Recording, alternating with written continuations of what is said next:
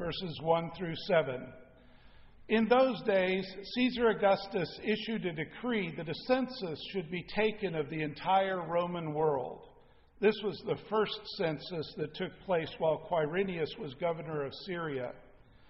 And everyone went to their own town to register. So Joseph also went up from the town of Nazareth in Galilee to Judea, to Bethlehem, the town of David, because he belonged to the house and line of David.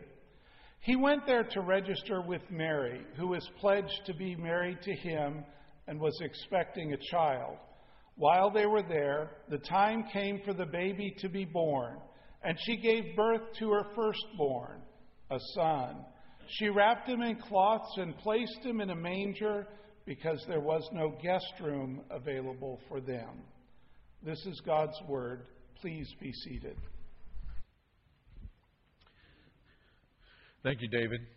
I would invite you to pull out the announcement sheet, and inside of it is a sermon outline that you can use as we go through a couple of weeks of looking at the birth of Jesus. And while you're pulling that out and getting your Bibles open to Luke chapter 2, just a, a quick reminder holiday harvest, all of those deliveries are going to be made in the next few days in the next week or so. And we're still needing quite a few people to actually make some of those deliveries. And inside of that announcement sheet is a, a form that you can use to fill out if you can do that. And let me encourage you to make it a family project, to, to get your family in the car to come and to pick up the turkey, the food, the, the presents, the map, and the instructions on what to do, and to make it a kind of a family outing for, for you and uh, for the rest of the members of your family. As you go into this community, and we're going to be delivering things all over San Antonio, as you go into this community to bless people.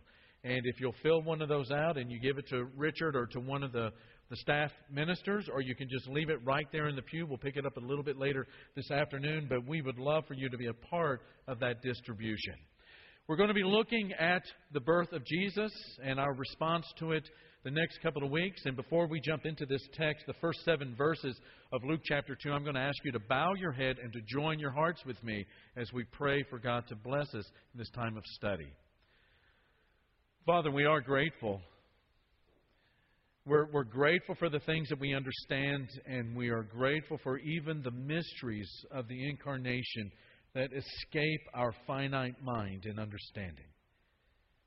But we know it to be true. We know it to be fact. We know it to be a part of not just history, Father, but a part of changing the universe.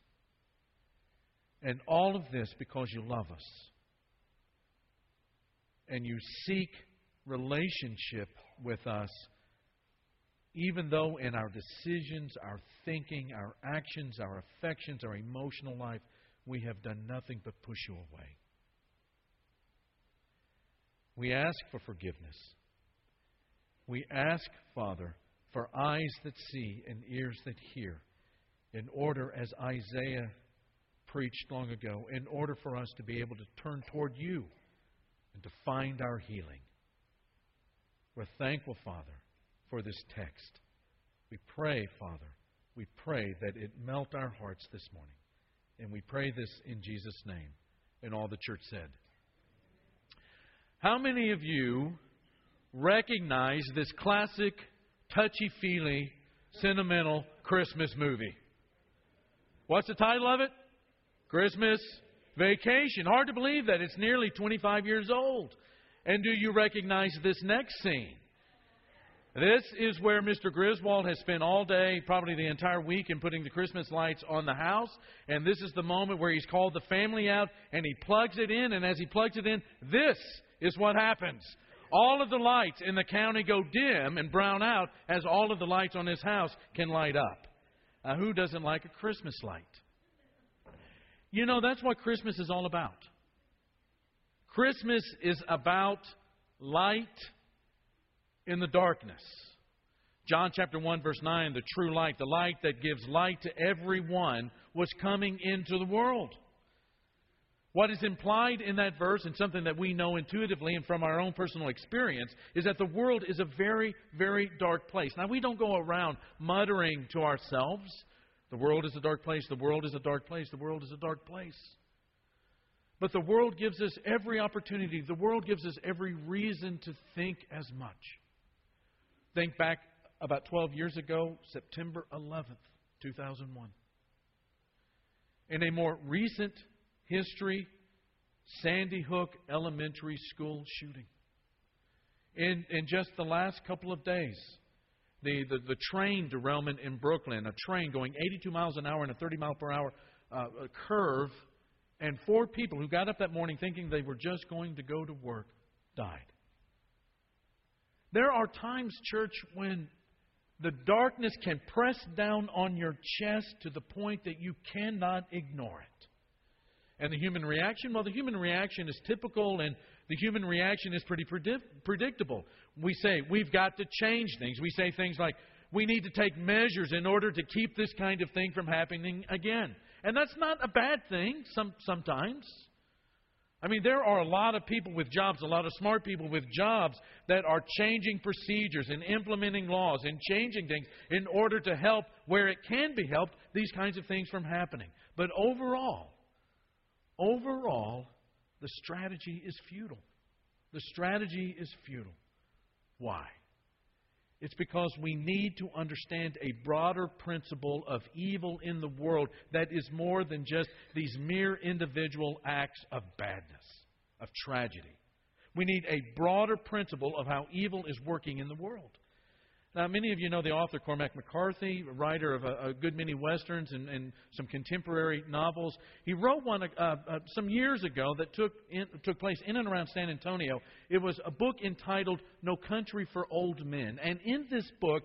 There is a, a, a profound and, and, and I, I think a very deep understanding of the nature of evil. In this book, evil is, is portrayed as unstoppable and unthinkable and unrelenting and unpredictable few years before that, a fellow by the name of J.R.R. Tolkien. You know him because of The Hobbit, because of the trilogy. There is this, this scene in the book, The Lord of the Rings, the Fellowship of, of the Ring, in the chapter entitled The Shadow of the Past, where Frodo and Gandalf are having a conversation. They and their company have just escaped some dangers, life threatening. They get into the mountain and they're having a conversation. And Frodo, for the first time, is beginning to understand the weight of the burden of the responsibility of the ring that he has been given and the dangers of the path and how it's fraught with, with evil all the way to the end of his journey. And he's having a conversation with Gandalf about that. And Gandalf says, in one of the most profound statements about evil in all of literature, he says, always after a defeat and a respite. The shadow with a capital S. The shadow takes another shape and grows again. Always after a defeat and a respite, the shadow takes another shape and grows again. My friends, Christmas is about dealing with the shadow. Christmas is God's plan to not just deal with the shape du jour of the shadow, but to decisively deal with it in all of its form the anarchy and the disease and the death and the disorder and the chaos, to deal with it for good. And the plan is revealed in this text. Two words I want you to get your mind around this morning. The first is this the incarnation. Now, this text in Luke chapter 2, verses 1 through 7, is about God being born as a human into the world. Now, you know as well as I do that when people, a lot of the uh, secular minded folk around us in this community and around the world, when they hear the story of the incarnation, that God became, squeezed himself, all of that deity, all of that infiniteness into flesh, there's a response. And it is, well, you know, that's a great story, but it's a lovely legend. It's a lovely legend. And it gives us hope. It's a story with hope, but it's, it's not just a true story, it's just a myth. And then you actually sit down and you read Luke's gospel and you understand from the very beginning that Luke never intended for his gospel, the words that he's writing down about the life of Jesus, to be read this way. He doesn't start with once upon a time. And he doesn't start with the words long ago in a galaxy far away. You know that when you read those kinds of words, that what follows is going to be a fiction. No, Luke, Luke did not write this gospel, the, the third of the gospels that we have. He did not write it on the level to be understood as a fable like Aesop's fables. That you have the ant and the grasshopper, the lion and the mouse, that you have the birth of Jesus, and you have the fox and the grapes. No, he did not intend for it to be written that way. Luke begins. Do you remember that year when Caesar Augustus had this decree that was sent out about this worldwide census? Do you remember that year? Yes. That's the year that what I'm about to tell you actually happened. And if you go back to the very first chapter, just the first couple of verses of Luke's gospel, he says, You know, many have undertaken to draw up an account of these things that have been fulfilled among us, just as they were handed down to us by those who from the first were what? Eyewitnesses. What Luke is giving us is an eyewitness account. Luke is saying, What I'm writing down actually happened. It's not just fiction, it's not just a myth. This is fact. It is a gospel. It is something that actually happened in history. So, why? The question, though, is why does he press this point? Why does he make it clear from the very beginning that what he's writing is fact and not fiction? It's because the shadow always comes back. Why doesn't Luke just write a fiction that can, that can give us hope? Why does it have to be fact? It's because the shadow always comes back. Within the bounds of time, within the confines of history, the shadow, after defeat, after respite, takes another shape and grows again. The evil returns. Now, we like to think that technology is some kind of an answer. Technology is not the answer, although we think that even if it's not answering all of those questions today, one day it will. And we have made these gigantic strides in technology. I mean, honestly, who wants to go back 20 years when it comes to medical advancements in the medical sciences? Or who wants to go back even beyond that with the communication technologies? Remember, and I'm not referring just to the time before cell phones. You go back further than that, and there was a time when there was no phone at all. There was a time when the only way that you could communicate long distance was to write a letter and to give it to a guy riding a fast horse. And yet, people are more seriously afraid in this era, even with all of those advances in technology. There is an undercurrent, there is a stream of anxiety that flows underneath everything. People are more seriously afraid in this era. Why? Because of hackers, and not all of them wear white hats. Some of them are malicious, and some of them want to do evil with the information. The, the, the, the, smart mafia, the smart underworld, is not dealing with, with, with stolen goods and with illegal goods. They're dealing with uh, uh, identity theft. And has Eric Snowden really made people feel safer in the world? And why is it in this post Cold War era that people are more afraid of that nuclear winter, especially in a time like now. It's because it's become more impossible to control those who can detonate a nuclear device. Technology fails us because it cannot address the truth about the shadow. That the shadow, that that darkness is in all of us. Now, we can build a better microwave, but not a better human heart. The shadow comes back and always comes back because that darkness is inside of us. And when you really think about it, humans are responsible for the entire spectrum of evil, from dystopian futures to dysfunctional relationships. Human hearts are the source, and technology does not. And that is why Luke says the birth of Jesus is a fact and not a fiction. It has to be. The birth has to be real. The birth is real because the shadow is real. Which brings us to a second word, and that is the word rejection. Incarnation and rejection in this text. Look at Luke chapter 2, verses 6 and 7. While they were there, the time came for the baby to be born. Happy time. And she gave birth to her firstborn, a son. Happy time. She had to wrap him in cloths. And she placed him in a manger because there was no guest room available for them.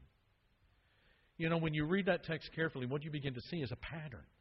A pattern. Wrapped him in cloths, placed him in a manger, There's no room in the house for a pregnant woman. Her husband Joseph has no clout. He has no influence. She has, she has to give birth to her firstborn child. You know, maybe if it was the 11th and she had a little bit of experience with it, maybe in the stable, not a big deal. But the first in a stable. And later in the chapter, when Jesus is presented at the temple with, with uh, the offering that only the very poorest of the poor could give, according to Leviticus chapter 12, it was with two doves or with two pigeons. Jesus is not born into affluence. And it's wrong to sentimentalize this, this scene with, with, with smiling cows and with you know, sheep with these cherubic faces. This is not a precious moment's nativity scene.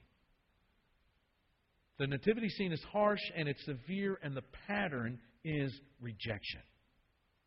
Rejection. And that is how God chooses to save us. That is how God is going to save us. It's through the rejection of His Son. Jesus did not come as a general. He did not come as a president or a king or a CEO. He didn't come as somebody that is, is tweeting all the time, some kind of celebrity. You go to the stable, and what do you see? The Son of God extended on straw. You see God sleeping in a feed trough. I mean, it's so counterintuitive when you think about it. I mean, when we think about the power of evil that we have to fight, what we want is strength to fight the shadow.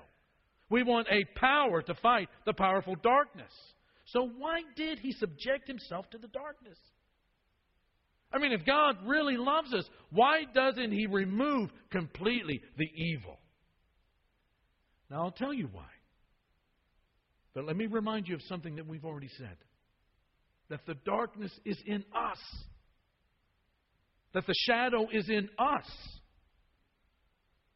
The reason that he doesn't remove it completely, if Christ initially came to destroy all sources and manifestations of evil, there would be none of us left. Christ came to bear the rejection. To bear the rejection we deserve because of our darkness, the darkness that we have chosen. He came to be rejected, not accepted. He came to bear judgment, not to bring judgment. He came to be killed, not crowned. And now you know why the birth has to be a fact and not a fiction. It has to be a fact. It's not a fiction with some helpful, practical points that you might pick up on any Oprah show. It's a fact. And when he dies, and when he is raised from the dead, we are saved. And all of that the prophet of old talked about. He said he had no beauty or majesty to attract us to him. Nothing in his appearance that we should desire him. He was despised and what, church? Rejected. He was despised and rejected by mankind, a man of suffering and familiar with pain. Like one from whom people hide their faces, he was despised and we held him in low esteem. Surely he took up our pain and bore our suffering, yet we considered him punished by God, stricken by him, and afflicted. He was pierced for our transgressions, he was crushed for our iniquities. The punishment that brought us peace was on him and by his wounds we are healed. And by his wounds, healed. What that means is that God is dealing with not just the shape of the shadow, but it growing. And that sounds great that, you know, there's this light at the end of the tunnel. But what about right now? Uh, two things. Don't have time to, to unpack them completely. But the first is this is that that light is not far off. That, that light is in you. God makes His light shine in His people. That we get to experience that light. It, to some degree or another, we, we get to experience that light in such a way that it makes a difference in the way that we live, in the way that we look at the world, in the way that we respond and react to all of the things around us, whether they're terribly awful or whether or not they're terribly good. Paul writes to the church in Corinth God said, Let light shine out of darkness. Made his light shine where? In our hearts light shining in our hearts to give us the light of the knowledge of God's glory displayed in the face of Christ. And then, secondly, not only to experience it, but to manifest it. God calls His people to manifest that light in the world. God calls His people to be that light in the world where there's great darkness. God doesn't decorate his dwelling place with light bulbs, he, he decorates his dwelling place with redeemed people. And that's why Paul says in Ephesians chapter 5, he says, You were once darkness. I picture him in my mind hesit- hesitating just a minute before writing the next words as he remembers the experience of darkness of what it means to think that you're right and to understand that you're outside of the will of God. To think that by handling the management of your own affairs, having your own hands on that steering wheel, that you are in control and realizing later on that you're not. Of always trying to figure out why there is this, this inability to deal with pain and suffering, whether it's personal or anywhere else in the world, sympathetically or empathetically or personally. Why all of this? Darkness. You were once darkness, but now you are light in the Lord. Live as children of light. Ben's going to lead us in a song right now, an invitation song. It's an opportunity for us to praise God and to, to worship God and, and to sing out our our love and our affection and our enthusiasm for the fact that God loves us to the point that He's completely transformed our lives. But it's also an invitation, not just to worship, it's an invitation to leave the darkness. It's an invitation to leave the darkness and to come into the light and for the light to come into you. It's, it's an invitation for your life to be different. It's an invitation for your life to be completely transformed. It's, it's, a, it's an invitation for you not just to, to, to, to turn over a new leaf, but to get a new life in Christ. And for the fact, the facts of the gospel, for the history of the gospel, for the truths of the gospel, for the incarnation that God became flesh and was born a man and lived among us, for the truths in history of the gospel to make a difference and have the birth of hope in your heart. If that describes you, some of our shepherds are going to be down here at the front. We want you to come down and talk to them as we stand and praise God together. You are beautiful.